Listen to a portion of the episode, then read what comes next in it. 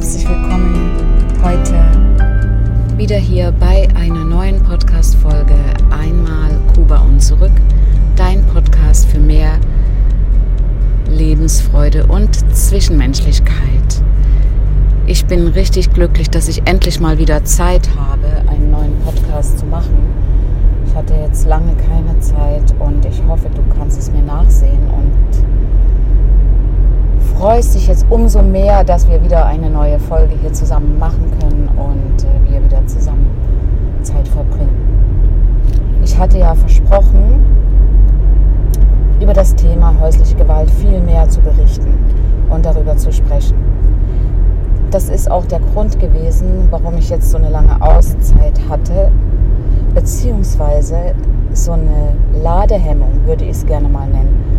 Denn ich merke immer wieder, dass es nicht einfach ist, darüber zu berichten, beziehungsweise aufzuklären, ein Bewusstsein dafür schaffen. Denn das ist ja das, was ich möchte.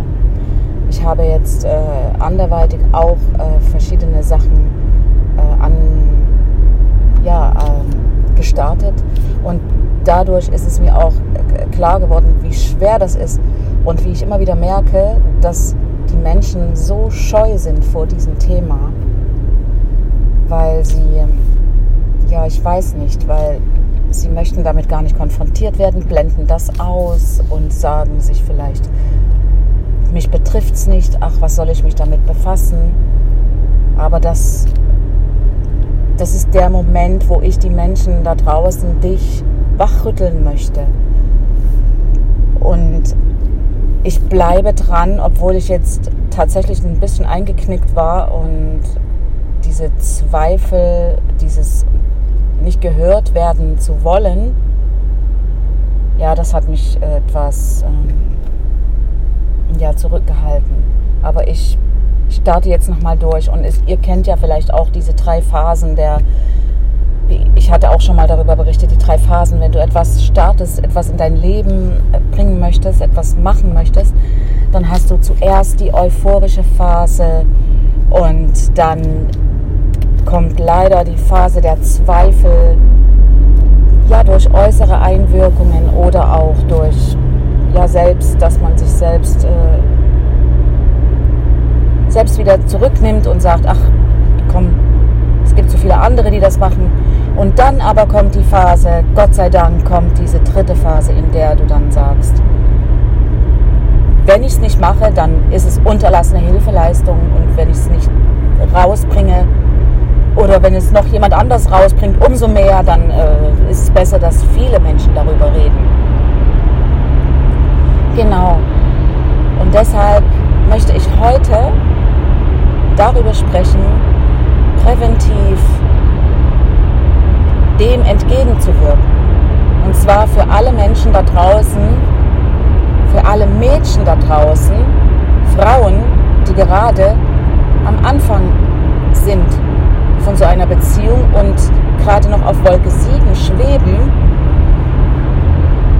und es gar nicht merken, wie vielleicht ihr zukünftiger Peiniger zum Peiniger wird passen sich jetzt schon an und darüber möchte ich heute reden. Und ich möchte auch damit die Menschen wachrütteln, die, die mit diesen Frauen äh, zu tun haben.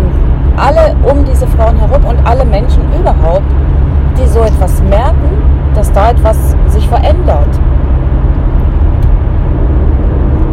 Meistens beginnt es ja so in einer schönen Liebelei, die Liebesbeziehung, du lernst jemanden kennen, findest ihn so toll und, und verliebst dich völlig in diese Person, in diesen Mann. So jedenfalls ist es mir gegangen.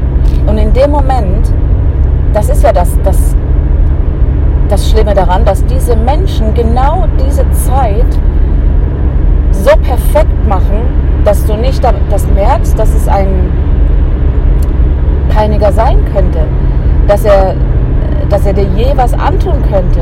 Und du denkst in dem Moment alles, was er sagt, diese Einschränkungen, die plötzlich dann auftauchen, ich komme gleich näher darauf zurück, dass er das zu deinem Wohl macht, dass er das tut, weil er dich so sehr liebt und, und du denkst dann, ach toll, der liebt mich, das ist so schön, jemand, dem, dem ich wichtig bin und der, der mich total liebt. Aber Liebe und wichtig sein einem Menschen ist nicht, diesen Menschen einzuschränken. Das hat damit gar nichts zu tun. Und das beginnt dann so, indem er vielleicht anfängt, heute, äh, zu meiner Zeit gab es ja kein Handy. Heute gibt es ja diese ganzen, äh, die ganze neue Technik und wenn du zum Beispiel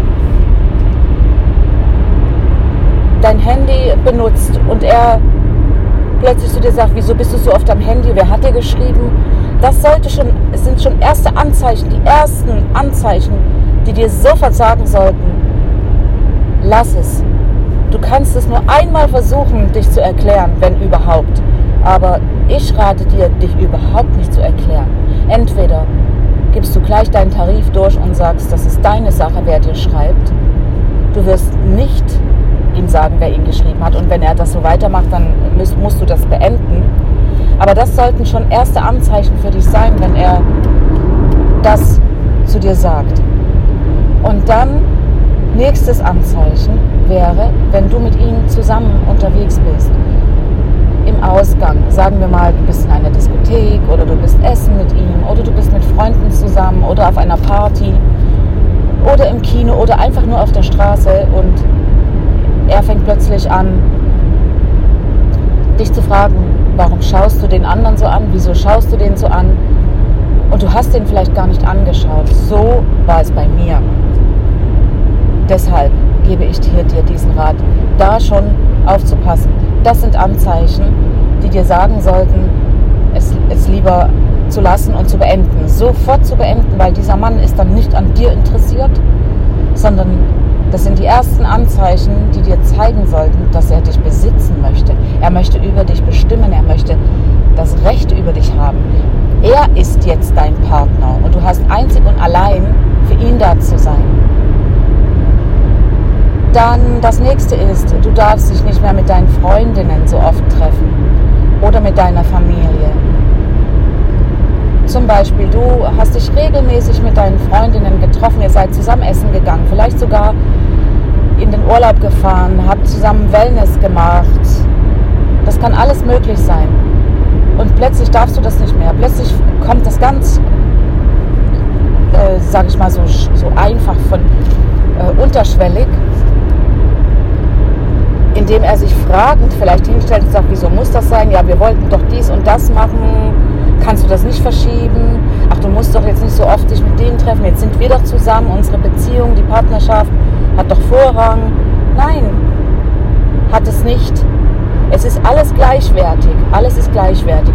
Und wenn er dich liebt, dann lässt er dich genau das machen, was du gerne machst. Weil alles, was du machst im Außen, ohne ihn, führt dich wieder zurück zu ihm bringt dich wieder zurück in seine Arme, weil du dich jedes Mal wieder freust, wenn du ihn dann wieder siehst. Und wenn du das einschleichen lässt, diese, ich nenne es mal Verbote, diese, diese Einschränkungen, wird es immer mehr. Ich hatte zum Beispiel in meiner Zeit damals nicht mal mehr Kontakt zu meiner Schwester, nur noch heimlich.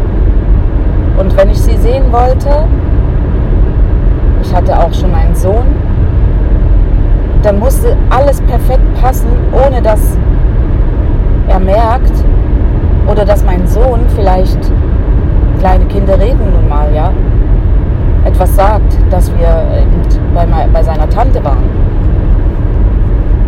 Und ja, das sind ganz massive Anzeichen, wenn er anfängt, dir Dinge zu verbieten. Als nächstes wenn er anfängt, dir vorzuschreiben, was du anziehen sollst. Wenn er jetzt nicht mehr, wenn er, wenn du, du hast ihn kennengelernt und ihr wart total offen und vielleicht äh, bist du auch jemand, die sehr extrovertiert ist und, und damit auch sehr glücklich lebst bislang. Und plötzlich fängt er an, dir zu verbieten, kurze Kleider zu tragen, ganz normale Sommerkleider oder eine Short zu tragen im Sommer, die einfach etwas kurz ist, oder ein Ausschnitt oder, oder, oder. Weil das sind alles Anzeichen, die er damit verbindet, dass du dich nicht für dich selber schön machst, sondern für jemanden anderes da draußen, den du gefallen möchtest. Und in dieser Zeit, wenn du, wenn du sagen kannst, das passiert dir alles, kann ich dir wirklich nur empfehlen, beende es sofort. Und diese Liebe, die du für ihn empfindest, frag dich mal, für, für wen liebst du? Was liebst du an ihm? Was ist es, was du liebst? Sind, sind es die Momente der Zweisamkeit, die ihr zusammen verbringt, die du so schön empfindest, indem du ja sagst, es ist doch aber so schön mit ihm, wenn ich mit ihnen zusammen bin. Das sind alles nur Momente, in denen du mit ihm alleine bist. Wenn du mit ihm irgendwo unterwegs bist, sind diese Momente nicht mehr schön. Hast du schon diese Situation, wenn ihr etwas vorhabt und ihr möchtet rausgehen, Freunde treffen, zu einer Diskothek, Party oder einfach nur zum Shopping oder was trinken, dass du schon jetzt Angst hast und denkst, ja, vielleicht, aber auch hoffentlich wird es nicht wieder so wie letztes Mal. Und naja, ich brauche ja eigentlich nur dies und das zu beachten, dann wird es sicher gut. Und trotzdem bist du nicht hundertprozentig sicher, dass es schön wird, ein schöner Abend wird. Und mal selbst, was machst du in dem Moment? Du fängst an, dich selbst einzuschränken. Du fängst an, dir selbst schon äh, ja, wie soll ich es nennen, diese Befehle aufzuerlegen, Bedingungen aufzuerlegen, dass du genau das richtig alles machst, damit er keinen Anlass hat, dich zu maßregeln oder aufs, auf seine Bedingungen den, ja, den Abend zu verbringen. Und am Ende hast du überhaupt keine Freude mehr daran. Gar keine Freude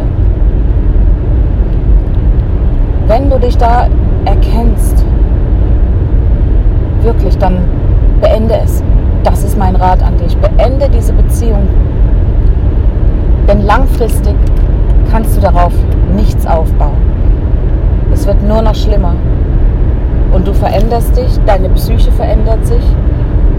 Du wirst dich irgendwann nur noch im Überlebensmodus befinden, richtest dich nur nach ihm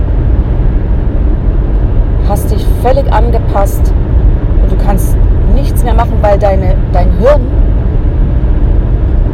es sind gewisse Nerven, die sich normalerweise verbinden, die verbinden sich nicht mehr. Die Synapsen schließen sich und das neue Programm, diese neue Software ist dir aufgespielt.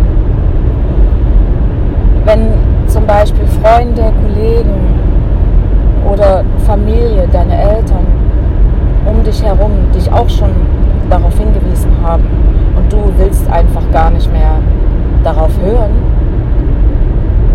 dann kann ich dir nur empfehlen, höre auf sie. Lass dir den Rat geben von deinem Umfeld. Es ist ganz, ganz wichtig, diese Menschen wollen dir nur helfen.